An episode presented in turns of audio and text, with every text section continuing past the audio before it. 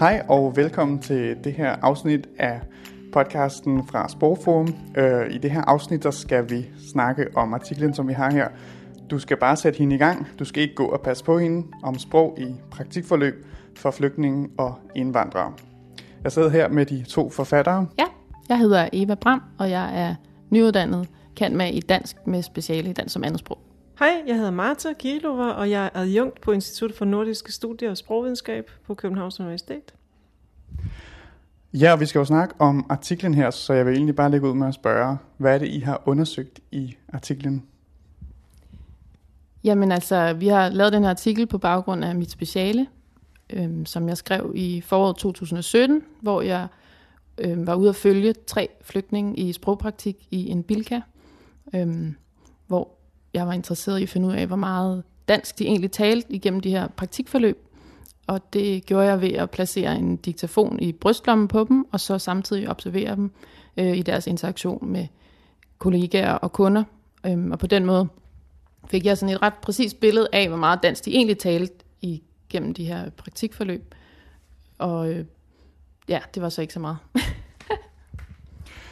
Ja, I, øh, I skriver i artiklen om, øh, om det, I kalder sprogbadsmetoden, og at det er noget, I kritiserer igennem den empiri, I, øh, I øh, præsenterer i artiklen. Hvad er sprogbadsmetoden, og hvordan, hvad, hvad for en rolle spiller den i debatten? Øh, Sprogbad er øh, et øh, program, som rigtig mange i USA og i Canada blev udsat for i 70'erne. Så det var den der tanke om, at man bare kan blive udsat for, for en masse sprog, sproglig påvirkning i skolerne for eksempel, og så ville man automatisk kunne tale det sprog, der blev talt, som typisk ikke var ens første sprog. Øh, og det var sådan en spændende idé, og den stammer selvfølgelig fra den tilgang, som, som Chomsky står for, og som repræsenterer den idé, at man har en indbygget øh, måde at tilegne sig et sprog på. Øh, problemet med den tanke for voksne er, at man simpelthen ikke kan øh, på samme måde øh, lære et sprog, øh, hvis bare man bliver udsat for det. Øh, og det er den tanke, vi kritiserer i artiklen, at øh, det kan faktisk ikke lade sig gøre at, at lære dansk, øh, hvis man bare er på en arbejdsplads. Øh, det er svært. Ja, I skriver, at der er simpelthen ikke nok bad i, i selve forløbet. Hvordan øh, skal det forstås sådan konkret?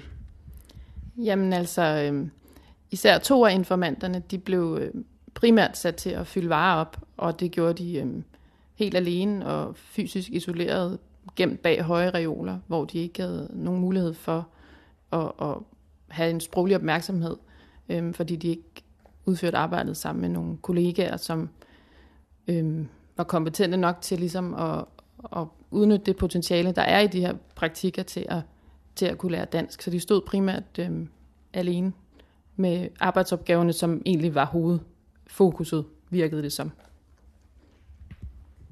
Ja, vi fik faktisk lavet en optælling af, hvor mange minutter dansk der blev talt, og, og det viste sig, at det var påfaldende lidt. Altså på en hel arbejdsdag var øh, dansk øh, brugt kun et par minutter af de øh, enkelte medarbejdere. Det var virkelig, så på den måde kan man ikke sige, at de blev udsat for noget som helst badning. Altså der var ikke engang øh, minimal sproglig påvirkning.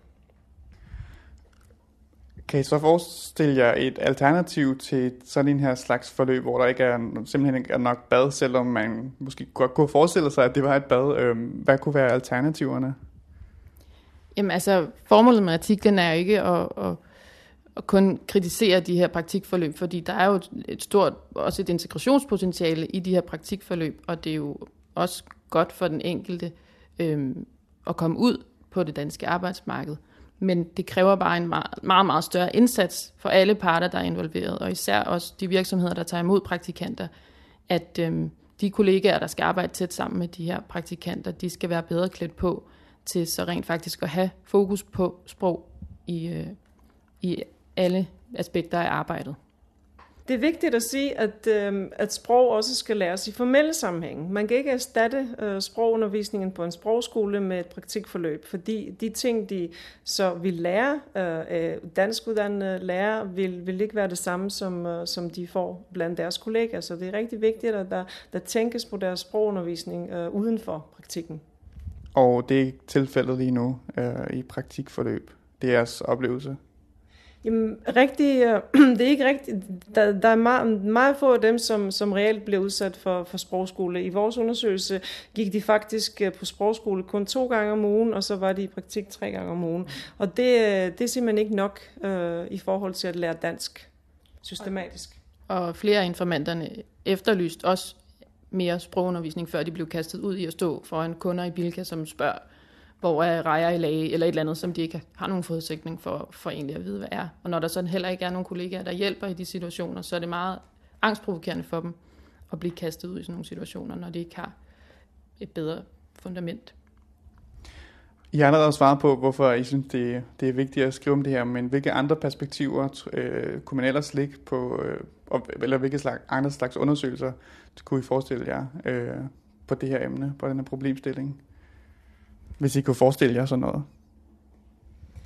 Altså det er et vigtigt emne, fordi det fra politisk side bliver meget efterspurgt, og man taler utrolig meget, at arbejdet er vejen til integration. Men vi har faktisk øh, ikke rigtig nogen undersøgelser, der underbygger det. Så flere undersøgelser, flere etnografiske undersøgelser, som, som, som handler om at følge øh, medarbejdere i en butik, eller hvad det reelt foregår, vil være rigtig vigtige. Øh, at høre at de personers stemmer er også noget, der, der, der ikke er blevet gjort før, fordi vi, vi altid undersøger, hvad medarbejdere synes, eller hvad sprogskoler synes, men, men vi har få undersøgelser, som, som handler om, om, øh, om praktikanternes behov. Ja, mange tak skal I have.